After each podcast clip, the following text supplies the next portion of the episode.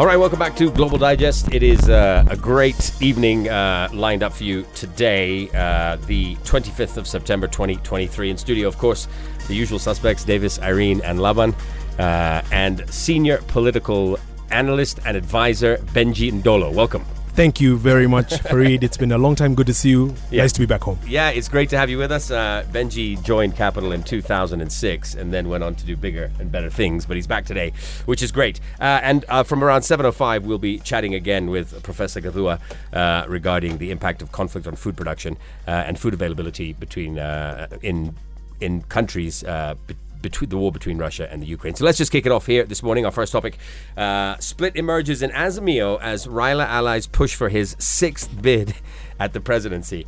I, I and I know I shouldn't be laughing when I say this, but I just feel like you know enough's enough. You know, I mean, and, and it, it is. I can understand why certain members of Azimio have created their own party now.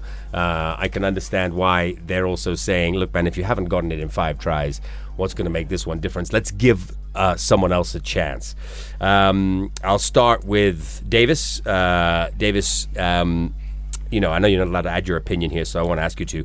Uh, but you know, is is it is it viable that uh, that Baba can go for a sixth run? From where he sits, it's still viable considering there is no constitutional there are no constitutional provisions that bar somebody from the number of times they can vie.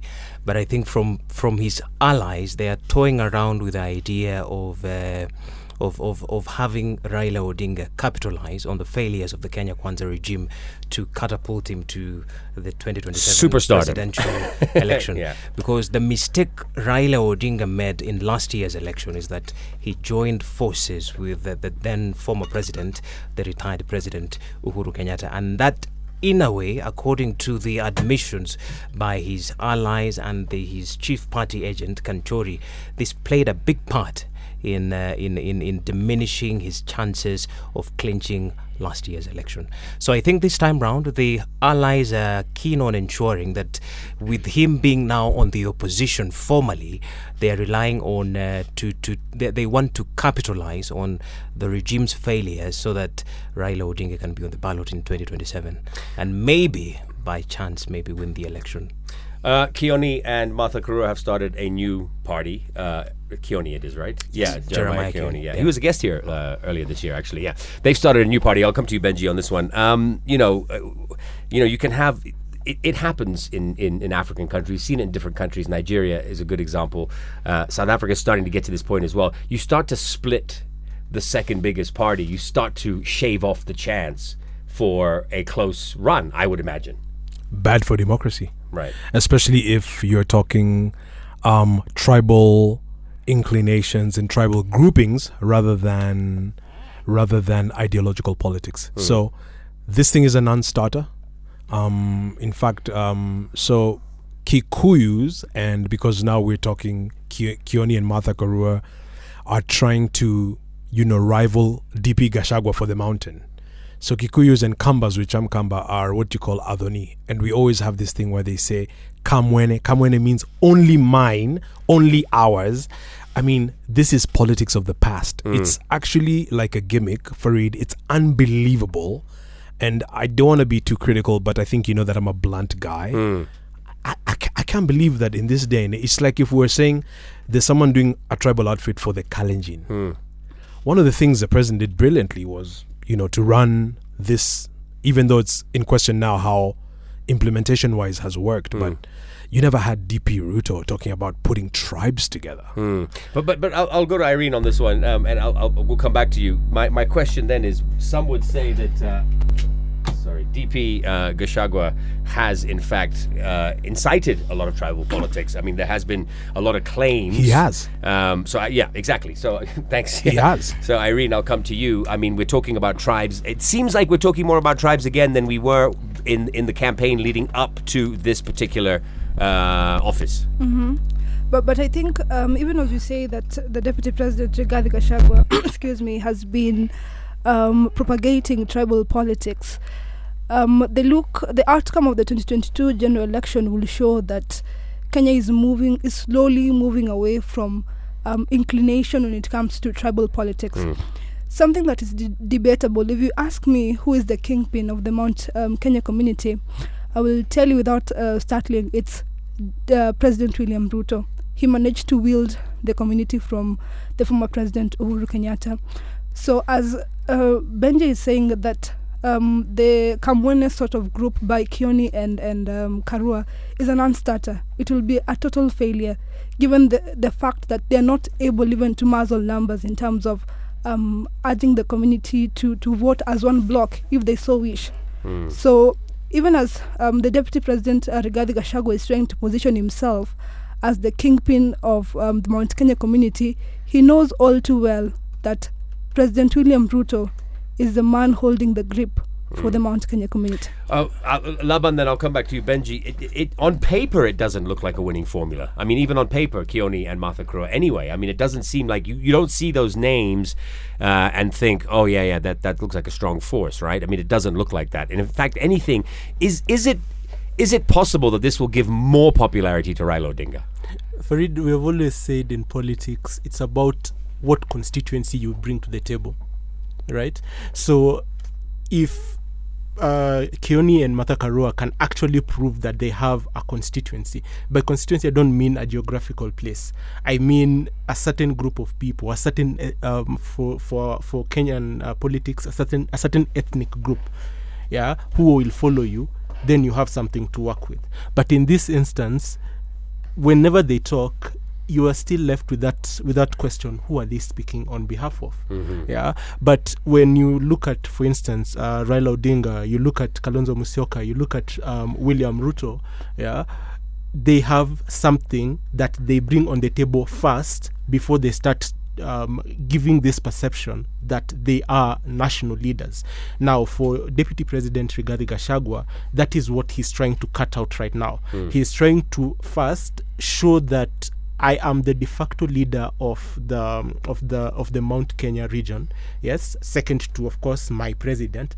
But if you want to come to the mountain, first deal with me. Hmm. Yes, Like the gatekeeper of the mountain was what kind of how he's he- positioned he's himself. trying to give that perception but if you if you've noticed in the in the few in the few days that have passed he's been he's being fought by people like Moses Kuria and and of course Martha Karua um what do you call him Ndindi Nyoro who who are also showing that our time is almost here because everyone is looking towards 2032 Uh, okay, fine. Uh, Bef- before Benji responds, I think it could be a tactic that these two leaders are pulling because they, in reference to Raila Odinga's plan to have another six term in the presidential election. So it could be a tactic from these two leaders, not necessarily for them to be the kingpins of the Mount Kenya region. It could be a tactic. They're they're, they're planning something to to maybe perhaps. Uh, send a message to Raila Odinga that as much as yes we in the Azimio coalition we can still pull out. Right. So you need to be very attentive and keen on, on, on what is really important when it comes to us and the people of the mountain. Fareed, just before you ask your question, your follow up, um, I can see the young, impressive analysts on the panel. Allow me to teach a one minute history class on why Raila Odinga is so great and also, therefore, why, you know, his failures are so heartbreaking and so, I mean, almost unacceptable. Raila Odinga, now that we're talking about tribal constellations and tribal organization, etc., is the only national political leader, and I want you to hear me well, because even the president doesn't fall in this category, neither does the former president. Raila Odinga is the only national politician that did not deprive his his his his political superiority and support from his ethnic tribe. Mwai Kibaki initially was Bahati MP. Some guys might not know that. I think in the 1960s, before transferring to Othaya Nyeri when things got tough. Mwai Kibaki was Kenya's best president yet. Um, Jomo Kenyatta came from Gatundu. President Uhuru Kenyatta, his son, the fourth president, ran and came from Gatundu. That's where he derived, you know, his political organization. it's where he initially lost the first time he ran in 1997. And William Ruto, Ruto, of course, is the former Eldoret North MP. Raila Odinga began his political career running in Nairobi. Right. And he's a Luo politician, Yeah. but with a constellation of tribes. It shows his greatness, but his greatness is also his weakness because Raila Odinga just recently lost to um to his his underling, a guy almost young enough to be his son. Right. It's not enough to come and say it was stolen again, and let me go for a thick stab. And so my take, as and I know Raila personally, I've worked for him. He's been my boss. Uh, I don't think it's viable in the sense that he'll be 82. Th- This, this is my concern, is age more than anything else, right? I, I mean, he's not a young man. What, what what's that saying, uh, D- uh, Davis? That doing something the same way repeatedly Yeah. is the definition of That's, uh, insanity. Albert Einstein. That's Ah, that's. I didn't William- say it, Einstein William said it. Ruto's favorite quote, by the way. well, I didn't know that, Yeah. but I know Albert But- Einstein said it, not me. yeah, yeah. Um, I'll, I'll, I'll move to uh, Laban and Irene now. Um, the, the the propensity to to push again for, you know, it, it- we can go back in, in the last five runs, right? Um, some would say there was a couple of legitimate losses, and some would say there were some not so legitimate losses, and perhaps, you know, he was in fact rigged out of the presidency. Okay. Um, do you think that he himself is doing this to prove a point that he should be president? That's my first part one of the question. Number two, that it will cause people to, especially now with the way the country is, to think, even him saying it right now, that I'm going for a sixth run. whenever you you people have tried to put that question to the former prime minister, he has always said, "This is not the time." Yeah, we are we have bigger things to handle, and so when whenever you are you are dealing with with Raila, you always have to deal with that thing that um, the former uh, vice president said, Raila mania versus Raila phobia. Now, in this case, I think as a sixth a sixth stab for Raila will will bring out something that we saw in the previous election voter fatigue yeah in the sense that even his own strongholds did not show up in the same in the same manner that you'd expect them to Could it show not have up. the reverse effect this time? That they're going to be like, we were so close if we just voted? I doubt No. it. Irene? I doubt it. I, I doubt want it. Irene to answer that question. I don't think so. I think this time it will be even worse because uh, during the 2022 general election, the perception was that Raila had the deep state and therefore he was more closer than ever to win that particular election, which caused some sort of voter f- voter apathy in some in some Oh, so it, it was a shoe in, basically. yeah. yeah. and now this time you're talking about um, removing an incumbent um, from power. That is And, in and 20, really fighting against the 2027. machine, yeah. And we're not talking about any other politician. We're talking about President William Ruto, who's known to be quite calculative and ambitious and quite smart when it comes to, to planning. So in these in 2027 general election, we might see much much more vo- voter fatigue that might affect you know the outcome of that particular general election. Even if it seems like Raila, it is the time for Raila. It is the what they used to call it the, the last bullet. This might be the last of the last of the last bullet. But, but, Sorry, but I have sorry, I have a if. I can just say the one reason that uh, President Biden is now being fought um, is now facing um, in the elections in the U.S. People are saying we are not going to vote for him because he's too old.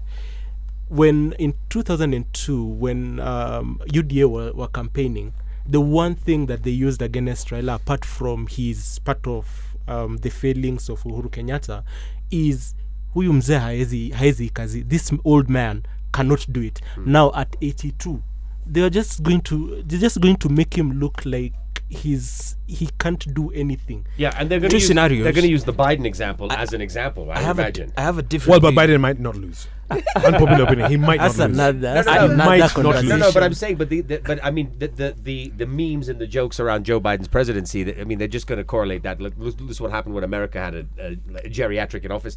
Sorry, Laban has mentioned something, and I want to I want to throw this out to you guys. Uh, removing an incumbent in Africa. This is lit- This is, this is basically close to impossible. it can happen. It's The- can- it never say never because in the next five years, if a liter of petrol will be retailing at give or take Hallelujah. 600 shillings, and then Raila Odinga capitalizes on that anger from the members of public. So two scenarios. First of all, the former prime minister has not publicly declared that he will vie in 2027 mm-hmm. general election. It is his allies who are pushing this agenda that Mzee is still strong, he can vie in the election. But what of this scenario when that time nears, Raila Odinga endorses somebody? I was, it's like he read my mind. What Raila should do what he possibly will do, and to make this thing vibrant, is to endorse a different candidate, and that will that'll be a spanner in the works. Exactly. Especially if the government continues in the same trajectory Exactly. that it is on right now. I have been on the socials since mid morning today, and I've let a lot of people, anyone I've met, I said, hey, I'll be on the show tonight, 98.4, tune in. Without question, I had lunch at Pronto downstairs. You know, that's an entrepreneur, there. Guys that are running businesses, Fareed. Um, small businesses, middle uh, businesses. Um, Capital, I believe, pays rent here. We're sitting in town at Lonrho House you're paying light bills. All of these things are intertwined with the petroleum prices. There's no way to increase the paycheck when the paycheck is being assaulted and taxed left and right. It's no way to grow the economy. And Kenya Association of Manufacturers, who I've listened to here many times, are up in arms like um, even though there's all these uh, collections and what have you, there's not a corresponding increase in in in revenue for government. You know, um, law of diminishing returns, and so we have a big problem. And if President Ruto continues on this path, I mean, it is early days in the first year, he'll have a very big problem with re-election because literally everybody in this country right now is um, complaining about the broken economy. Countries all over the world, Fareed, have debt, but you cannot just bastardize the issue of debt and then cause suffering on Davis, who has a paycheck that he's hoping to grow, but is seeing shrink and is having to work two jobs when there are no jobs. And paying for someone else's housing. It's, I mean, let's not even go Which there. I don't agree with. Let's not even but, go but, there. But, Yeah. but, but having, yeah, go on. Yeah. Um, I, I I get what Davis and um, and Benji are saying, right? Um, so the argument comes from us, the the people who are working. The people who are But- suffering with this economy. Yeah. That's what that's. But if you listen to the narrative that the president and the deputy president constantly give out when they go to their to the prayer to the Thanksgiving um, meetings and stuff like that, they always make us make people who are working, yeah, look like the villain, the people who don't want to help others. But when they talk to the farmers, the farmers are, are, are the good people. The farmers are helping this nation to move forward. Maybe their their calculation is the votes are with the farmers the votes are with the informal sector the votes are with the people who are not in town the people who do not have to to do You, this you know, you know, Laban, when you talk about jobs. the informal It- it- sector, you're talking about hustlers who are, st- who, are, who are also feeling the pain of the tax approach by the, this Because regime. it- What vast I'm majo- saying- you're, you're what I'm- talking of vast majority, but I would imagine the vast majority is feeling the pinch of this economy. what i'm saying is that vast majority need to now show that they are dissatisfied um, he said he's been looking at the socials uh, President Ruto and his team used to use the socials to show that they have they they have command of the country, right? So, if anything, I actually think unless the Azimio team or whichever formation that will come through under Raila Odinga have a, a viable argument to bring against William Ruto, they're going to be walloped at the at the at the polls. Irene? And I- and I also think in a country that we're still uh, battling with the issues concerning electoral transparency and all of that, we will still have a long way to go in terms of removing an incumbent president. Because one of the issues that is causing voter apathy and fatigue is the perception that even if we go out and vote, They'll fix it. they'll fix it. That, that was going to be my next question. That's why I'm saying, does the incumbent ever lose in Africa? Other than Goodluck Jonathan in Nigeria. Le- legitimately lose. Let's put it that way. Does the incumbent ever legitimately lose? it's in hard, It's but that's hard. but it's hard. But Fareed also, and, and and I must say this because this is a radio show, and millions are listening, even in the diaspora.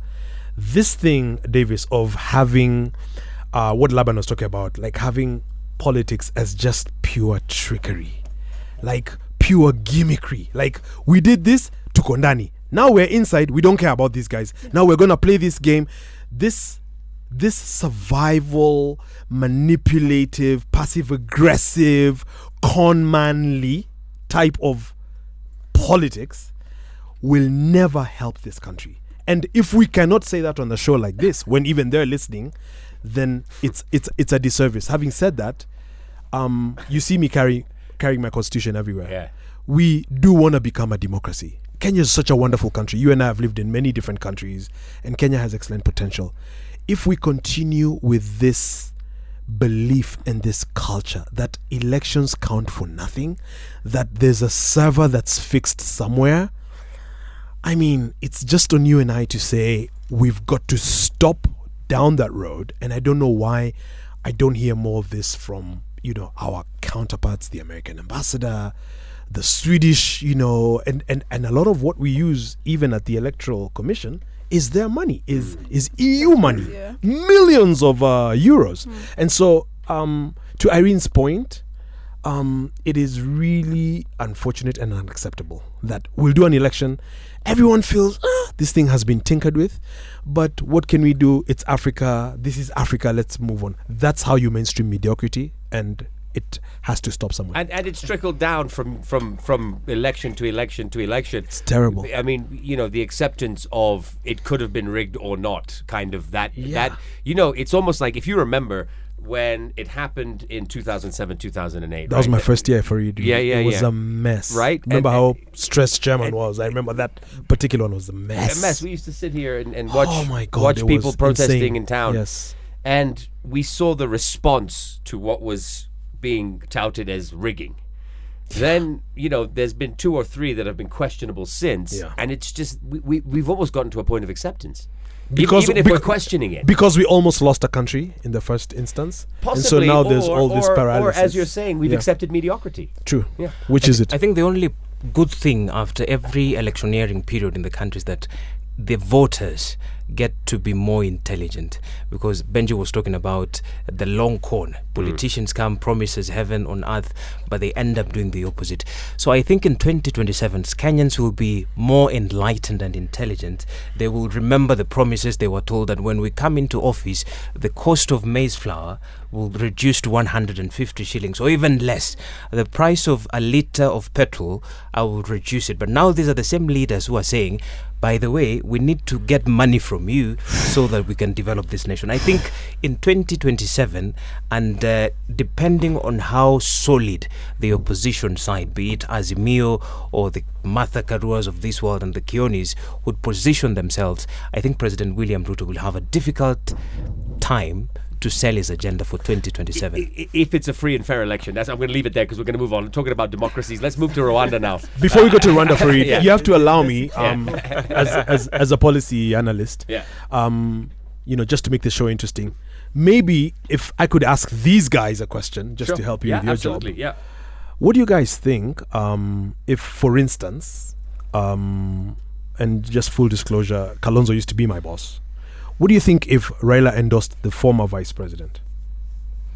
I think I think it's it's it's it's not a question on who will be on the ballot. It's a question of the significant failures that this regime would have made, the the, the broken promises. It it is what will enlighten Kenyans, the voters, to vote for the other party. I think in 2027 it will not be about individuals, but it will be about the the, the leader who promised and delivered, and the leader who whom we want to see deliver. That is why I'm Irene? insisting I- I the think- I president will have a difficult task to to really sell a different an, another agenda to Kenyans. Kalonzo, Kalonzo might be um, a good choice. He's he appears charismatic and you know the diplomatic sort of angle that is he pulls out. But looking into Kenyan politics, the diplomatic and charismatic type do not quite survive uh, in the political arena. You can look at what is happening to Mudavadi at the moment. He can't quite find a balance in the Kenya Kwanza government, and that will be the major undoing because I sort of see President William Ruto as a manipulative sort of politician. And even as we're saying, we're talking about the increase of prices, the electorate forget quite fast. I know a near to the election, a lot of propaganda in terms of painting Kenya Kwanza government as the government to, to watch will be happening to the extent that the electorate will forget and will get into the sycophancy that we see in each and every electioneering period. Okay, Laban. Quickly. I really don't have anything else to add because um, Irene has more. She nailed summed it. Yeah. Yes. She did. Thanks, Fareed. Sure, let's move to Rwanda now uh, and talk about this in five minutes or less. Um, Rwanda's President Paul Kagame will run again uh, in next year's general election. So I think we it's safe to say that Rwanda's Paul Kagame will win again in next year's general election. We're talking about democracies, uh, and although Rwanda and by and large uh, President Kagame is the darling of the West, it is funny how the West can accept.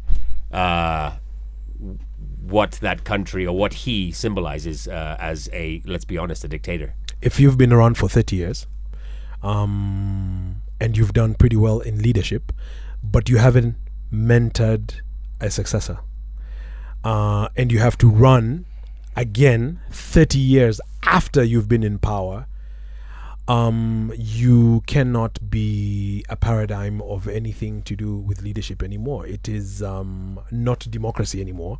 As a matter of fact, Kagame running again, Museveni staying on, is just saying that we in Africa do not believe in democracy. We don't embrace democracy. And for Kagame, it's even worse because, to the best of my knowledge, Fareed, he had actually jailed um, his opposition leader, the lady who had stood against him. You and I know that is completely and absolutely um, unacceptable. Okay. That is unacceptable. Right. No. Totally. Yes. In the 21st and- century. and and and it, and there's a blind eye from all the people that are exactly that are that are supporting- touting Yeah, all these yeah, you know and saying this is- ideals around the world. This yeah. is the greatest country in Africa. It's blah, blah blah blah blah. I think the fundamental question when it comes to Rwanda is it a case of the Rwandans being prisoners in their own country, or is it a case of Kagame being adored and loved? Because when you look at the past elections, the previous elections, 2003, 2010, 2017, he garnered almost 90% of the votes, which were. Uh, which which the, the voters less the majority. so, and Kagame recently has been a very big critic of uh, the West because when when when he, when you hear him speak about the Western ideologies, he's more or less rooting for African solutions. So. I think the people of Rwanda will have to decide in Mm. next year's polls whether they need him to continue governing the country or they need somebody else. But uh, presently, he, he has been criticized for suppressing uh, freedom of speech and the media and all the other things that come with the. because I was about to say, can he allow someone else to rise? Yeah. That's the thing. But that that's that's the challenge, That's right? thing. And what happens to Rwanda, and it's also frightening because it's a look. I'm sure we've all been there. We we've traveled in Rwanda. Yep. My feeling, having traveled there and worked there from on many different uh, film productions and TV productions, is there's an element of of a powder keg, and I Yeah. feel like you know a powder keg. Usually, what happens with a powder keg is it's got a plug, like a cork plug. You take that plug out, and yeah, and I feel like Kagame is that plug, meaning that if he if he decides tomorrow, you know what, I'm I'm done. okay. I'm so- done. someone uh, there, there's a huge fear of a repeat of of what happened in the 90s. You know, if he wins that election next year, he'll be in power until 2034 because they did some constitutional amendments back in 2015. So it's a 10-year if, term. If he wins next year, then the possibility of him staying on until 2034, now he's 65, those are 10 years, he'll be 75. But he- he's- that's he- unbelievable. But he's very fit. He is. and he does look good. He looks great. Yeah, yeah. yeah to be Um, fair. But you know, Yeah. that's But- but 40 it- years in power. Are you kidding me? But it's a frightening prospect. Yeah, I think it that is, some, yeah. one person can be in power for 40 years because Yeah. you look at countries uh, like uh, uh, former uh, leaders that were ousted, i.e., uh, mm, I want to say Congo back then. Um, anyway, Is but even, uh, even the recent yeah. one. yeah, but when when they're removed, Ali Bongo. Ali Bongo. Ali Bongo's 42 Yeah. years. when they remove, yeah. the country does go into chaos, right? And that I think that's the fear of the West for Rwanda. Just keep him there. He keeps the he keeps everything in, in line and, and, and I think track. the West has to do better I by think, us. I think we, we've got a political science. in The West has to do better by us. room. We need to. We need to. We, we're gonna. Okay, guys, we're gonna end it here uh, with you guys. Thank you so much. Thank you. uh, We're gonna move over now. Uh, We're gonna t- touch on that uh, Kagame angle with our political scientists as well. Let's take a quick break. We'll be right back. Thank you.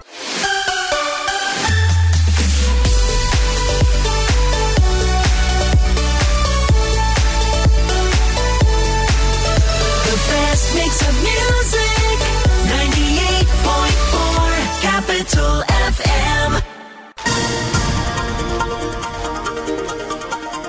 All right, welcome back to Global Digest. Uh, in studio with me now, uh, big thank you to Benji, Laban, Davis, and Irene. But in studio now, uh, we have Professor uh, Edgar Githua, who um, uh, we had on Monday a week ago. Uh, so yeah, actually, we could go today. Yeah. Uh, before we get into our discussion, and the reason I brought you back is because we only touched the surface on the Russia-Ukraine and its effects on Africa. Uh, I just wanted to get your take on Kagame's fourth run at presidency. All right. Uh, thank you. Thank you, Fareed, for having me. Yeah, Rwanda, an interesting case, like Benji and Tim were saying. Um, the Rwandan presidential term is seven years. Yeah. So if he runs next year, you give him seven years. And he's eligible, as per his constitution, to run up to 2034.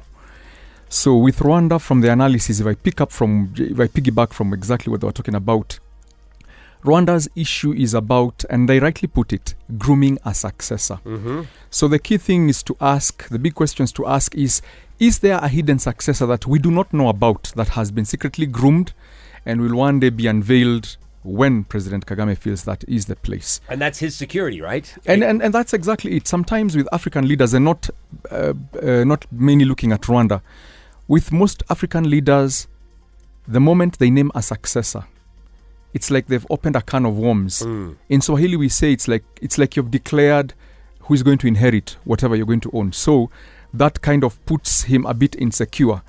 And when he names a successor or tries to point out who is going to be successor, power starts shifting towards the successor. So, you know, like let's let's go to the animal kingdom. When old lions uh, when they're managing a pride, when they're in charge of a pride, when the young lions start coming up, what happens? The old lion tries to chase them away because hmm. if it doesn't, they're going to come and take over the pride hmm, from them. Hmm, so, with African leaders, they fear strong successors. They fear people who power will shift towards because that is a natural it's a natural continuum of power. Power follows the next best thing. That's why if for example when you name so and so is going to be the one who is going to be in charge of abcd all attention starts shifting. And i think probably that is what i feel african leaders fear the most. But however prudently a mark of a good leader is when you name a successor you groom you groom them uh, you get to have them uh, meet the citizens and you know they get to share your policies out there you kind of pass the baton that is what western democracies have done and africa has been unable to do And if you look at Putin and Medvedev, when he There you go. ju- just for one term, so he could take a little break. But he was a puppet. Yeah. Uh, now let's move to that that exact part of the world. exactly yeah thank you yeah. Uh, um, and we know that we are here uh, to talk a little bit about something that I found was not talked about enough during the climate conference, and that was the effect of food cost and prices uh, vis-a-vis the war, the illegal invasion of Russia in the Ukraine. Exactly. Uh, and I use the word illegal because. Um, that's how I see it. Exactly. okay. I hear you. Uh, and that's how many people see it. But let's talk a little bit about you know um, Africa as a whole. You know, we, we we're in this situation as a as a as a continent, and I shared a, a uh, some some statistics with you a little Yeah, earlier. exactly, yeah. Um, you know, despite an Ipsos survey revealing that a majority of Africans support Ukraine, Yeah. why do we observe a lack of vocal engagement from African leaders in advocating for an end to the war Mm-hmm. and communicating the importance of halting the conflict? So what's happening is we we speak we Ipsos went and spoke to Africans, and Exactly. Africans, vast majority, and we're going to get to South Africa because yeah, they're an anomaly, Yeah, yeah, yeah. Uh, and they're in a bit of a tough spot. Um, but the vast majority of Africans across the continent Yeah. were anti-Russia, Yeah. pro-Ukraine, Yes. i.e., the invasion was illegal and wrong. Exactly. Why is no one talking about it? Why are African leaders not standing up and saying this has to end? because Russia is a power, is a great power. Russia sits in the Security Council. Russia is a nuclear power. It has veto power. And Russia behind the scenes can pull a lot of strings. So, what African leaders are probably afraid of is to find themselves on the wrong side of Russia. They will need Russian support at the Security Council when sanctions are being slapped on their economies, on their countries for whatever violations they have committed. So, I do not want to say it is cowardice, it is just prudent, being prudent, trying to be what we call in international relations non aligned. But in my view, there is nothing like being non aligned. When you're non aligned, it actually, when you're non aligned, it means you can't stand up for any position. You put yourself at great risk. So, what African leaders are afraid of is to declare their stand and find themselves on the wrong side of Russia. Is there a fear because Russia is is no longer? Uh, I mean, they, it is it, the country is feared. There's no Yeah, question about it. The, exactly. leader is a, is a feared human being. Yeah. Um, but but is there the f- the fear by Africans that Russia will rise again, and then all of a sudden you've made this this this absolutely de- detrimental mistake of saying this war is illegal. We've got to help put an end to it, or whatever we, whatever they, we want them to say. And all of a sudden, Russia rises again uh, as because you know, at one point it was Russia and the United States were the only two superpowers in the world. Yeah. Um, and then they're like, oh, now we've got a big problem. You, you've actually you've nailed it.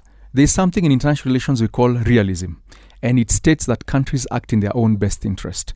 Now, Russia was a superpower under the Soviet Union.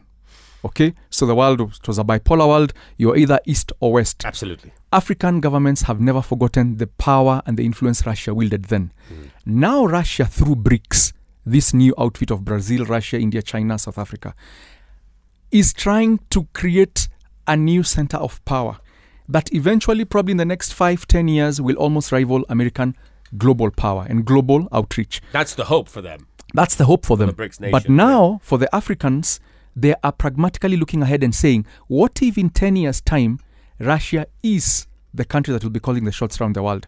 And they are good chess players, they have excellent memories. They will remember that XYZ hmm. was against us during the Russian Ukraine inv- invasion. So I think African leaders are hedging their bets. Whether that is right or wrong, that's another debate. But they're hedging their bets and they're trying to just be pragmatic. And then, coming back to the topic that we are discussing today food security. Russia is one of the world's largest producers of grain, fertilizer, fuel. Africa needs those. It needs, for food security, it needs Russia's fertilizer. It needs Russia's grains. It needs Russia's fuel to, you know, to drive its economies. So how are you going to make, you know, an enemy out of this uh, bear? Let's call it that. Russia. How are you going to make? How are you going to make an enemy of this and not pay the consequences? So it's a catch twenty two for African leaders. Absolutely a catch twenty two. We Yeah. know the war in, in Ukraine is, is is I mean, you could you could ask the world and you would probably get ninety plus percent, with the exception of the people living in Russia and probably not all of them, to say that this is an illegal invasion. right? Exactly, yeah. But let's go back now to what you talked about food security. Right now we are suffering from food costs. Yeah. It's a rise in food costs. Exactly. Fuel costs, a Exactly. Mm-hmm. rise in fuel costs. Our SDGs are being threatened, especially SDG number two. Yeah. Um, this is all based on that war Yeah.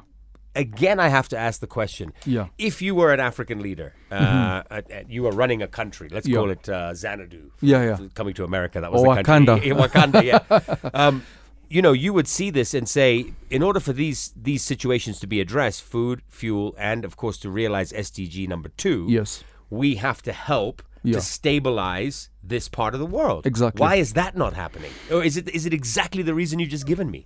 You know now, I I like your question. It's it has a lot of. Let me try and break it down. Now, SDG number two, zero hunger. Unfortunately, and I'll be very blunt on your show, that SDG, Africa was not doing enough about dealing with it even before the Russia Ukraine war. So let's not blame all our food problems on the Russia Ukraine war. To an extent, COVID 19 came and made a bad situation worse for us, but many African governments were struggling with feeding their own population. Poor, poor economic uh, planning, poor agricultural policies. They had all, they'd left their markets open for dumping from, you know, all these other advanced nations. So, African governments simply never planned properly for their food security. And now that we over relied on Russia and Ukraine for the grains, the cereals, fertilizers, and all these things, because previous African governments could have built fertilizer, uh, built um, fertilizer factories in Africa.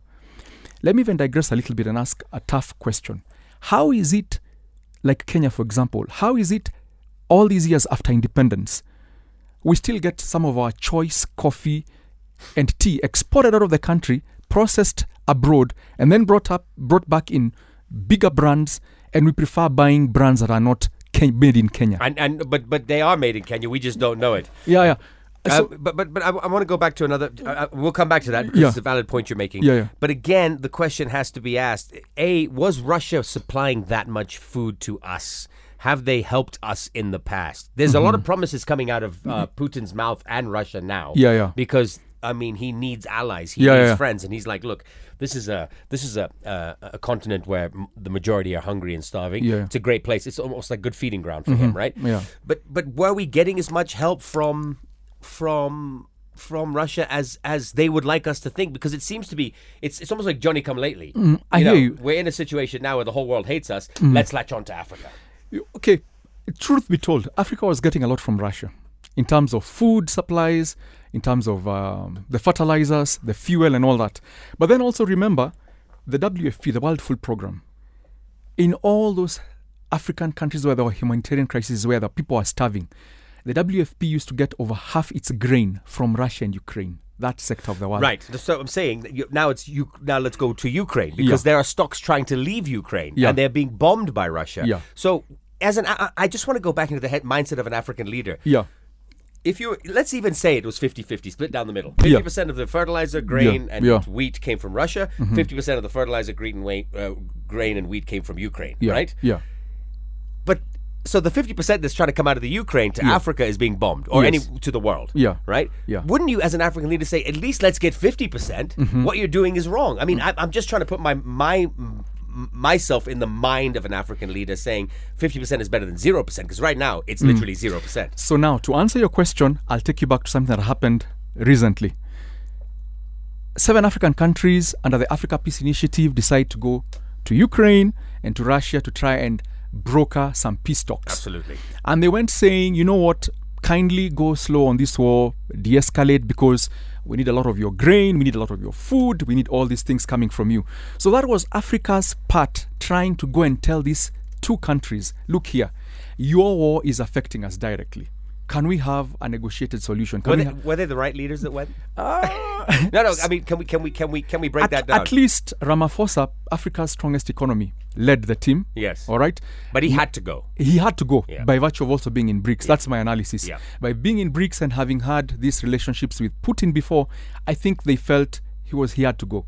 Our uh, African Union chairman Moussa Faki went because to give the whole thing legitimacy. Yeah, to, to be the face of Africa. to be the face of absolutely, yeah. Africa, the president, the sitting president of the African Summit went. I think that's Comoros. They went to give it legitimacy and all that. But surprisingly enough, uh, Uganda and I'll not mention the other countries dropped out at the last minute and said they do not want to go. Why?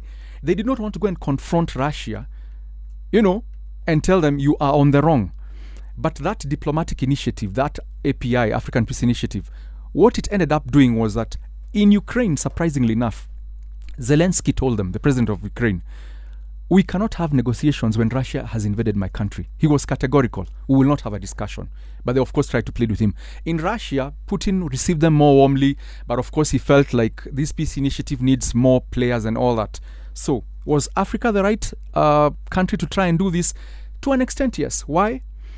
We are the most vulnerable continent, so to speak.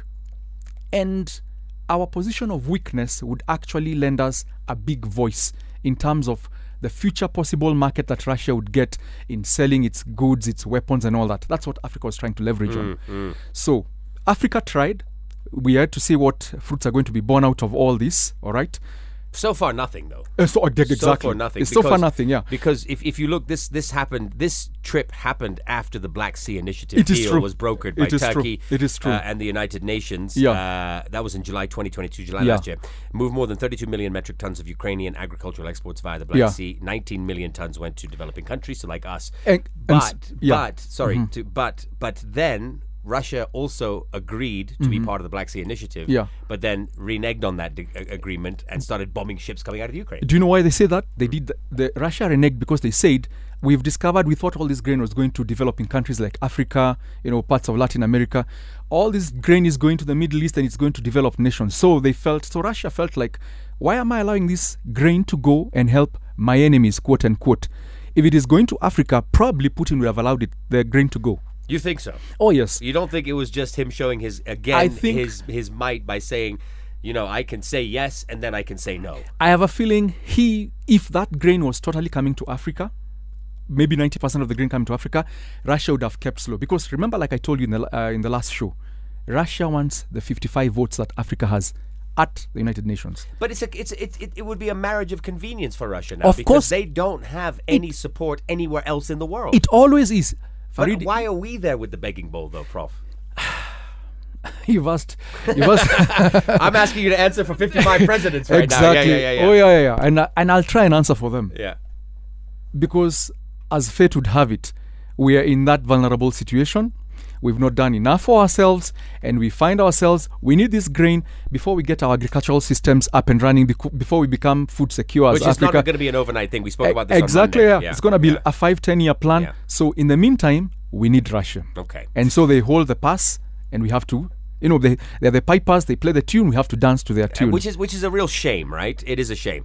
If if if the war ended today, if Yes. if Ukraine declared victory, let's just yeah, let's let's prophesize here. Yeah, yeah, yeah. If Ukraine declared victory and all of a sudden uh, they were able to supply Africa Yeah. with grain, wheat, and fertilizer, Yeah. three of the commodities that we can't sort of do ourselves right now, yeah, yeah. would we turn our backs on Russia? I think there'd be many African leaders that would. You know, I mean, are you a student of the Bible? Uh, no, There's, a, there's someone who's called. but I, but I'm a religion minor, so I know a lot about the Bible. yeah, yeah, There's someone who came. There's a there was, there was one Pharisee who used to who came to see Jesus in the middle of the night because he was afraid of his fellow Pharisees. So he's called Nicodemus, and he came at night. So I have this theory that secretly there are people who will appear like they have turned their backs on you, but secretly they'll tell you we are still together. All right, don't mind the optics. Yeah, exactly. Don't mind what I'm doing in the outside world. Don't mind the optics. Secretly, there are people, the African countries that will not walk away from Russia. All right. Right. So because of many other things, ignore the ignore even the food issue. What about uh, geopolitics and security? Many African countries buy Russian weapons. Okay, there is that aspect. Uh, this issue about debt, Africa and debt relief. So many countries are reeling over the huge debts that they're carrying.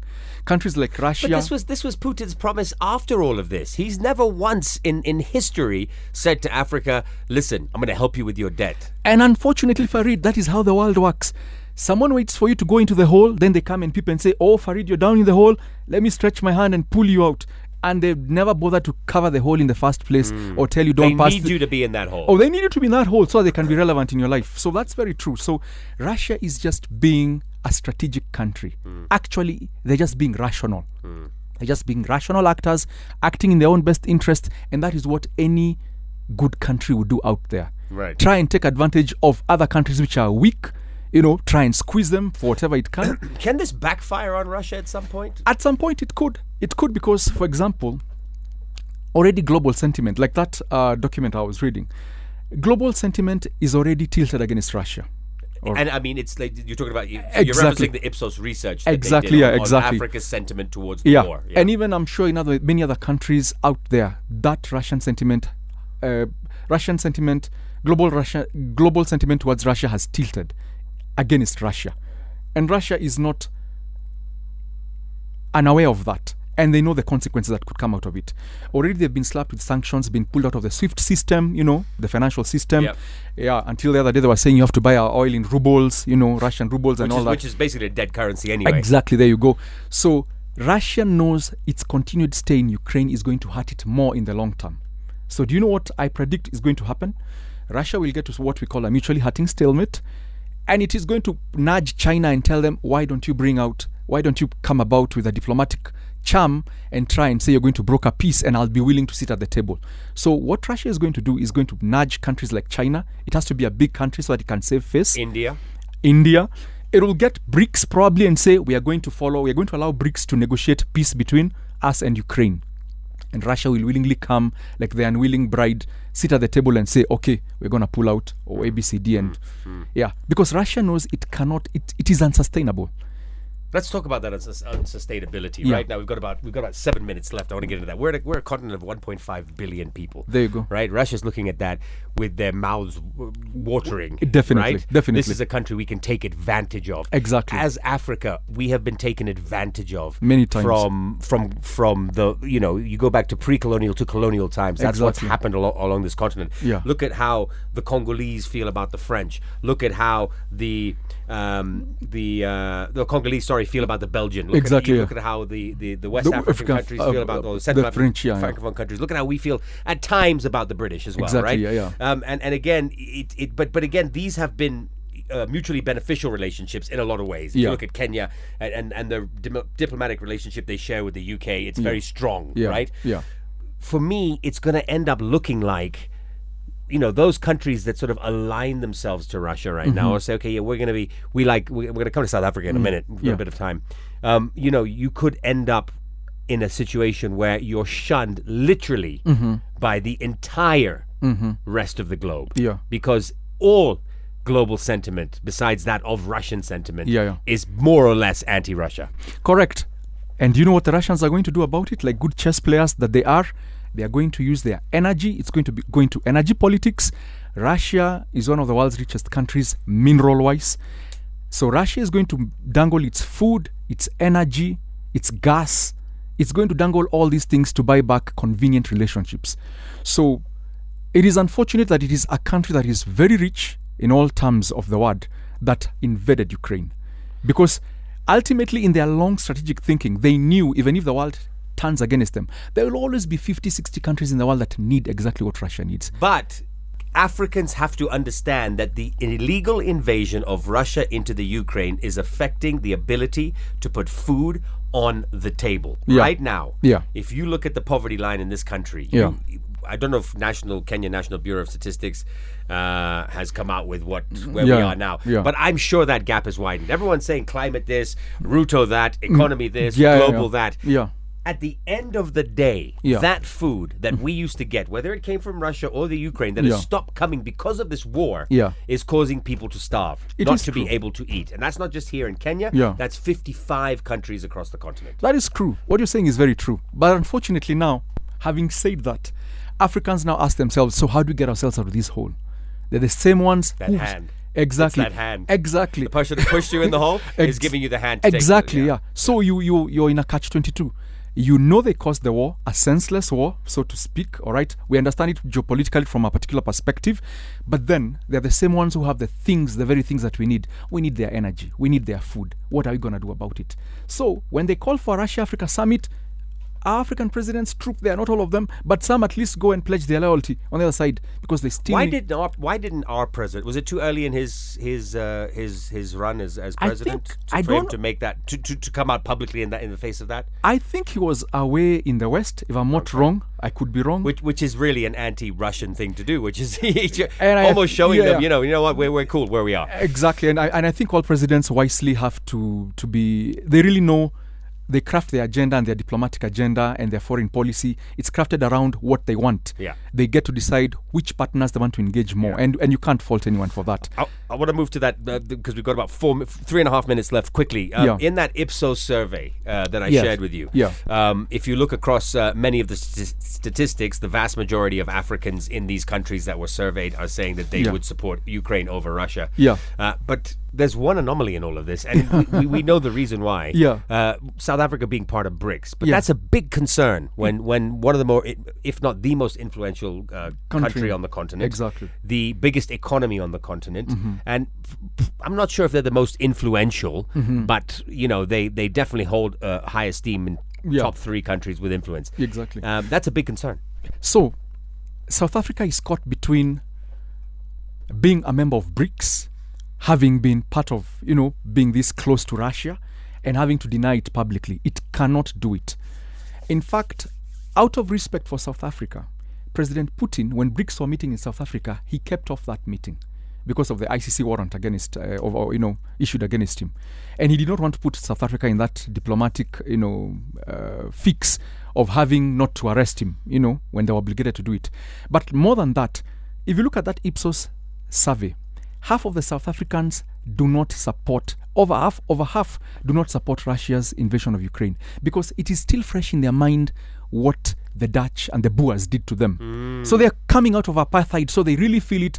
It's igniting all these sentiments of, oh, yeah, people occupying your country. So they are really supporting Ukraine. That's interesting. I hadn't thought about it that Yeah, way. exactly. Yeah, yeah. and it's Yeah, it- this is the 90s. It's Yeah. just the other day. Yeah, but for them, remember, these are kids who grew up and uh, whose fathers they grew up in those concentration camps, Yeah. Soweto, you name it. So they know what it means to be invaded. They know what it means to be occupied. So even with BRICS, even with their president who clearly Yeah. uh, moved Who is pro-Russian? Yeah, yeah, yeah. is facing Russia. Yeah, one, they- one they- of the only big names that went to St. Petersburg. Exactly, yeah. Um, even with that, the young black South Africans are saying, "Hold on, Yeah, this we- is wrong." Exactly. The, the Malema, Julius Malema type. They do not want anybody who is invading anyone.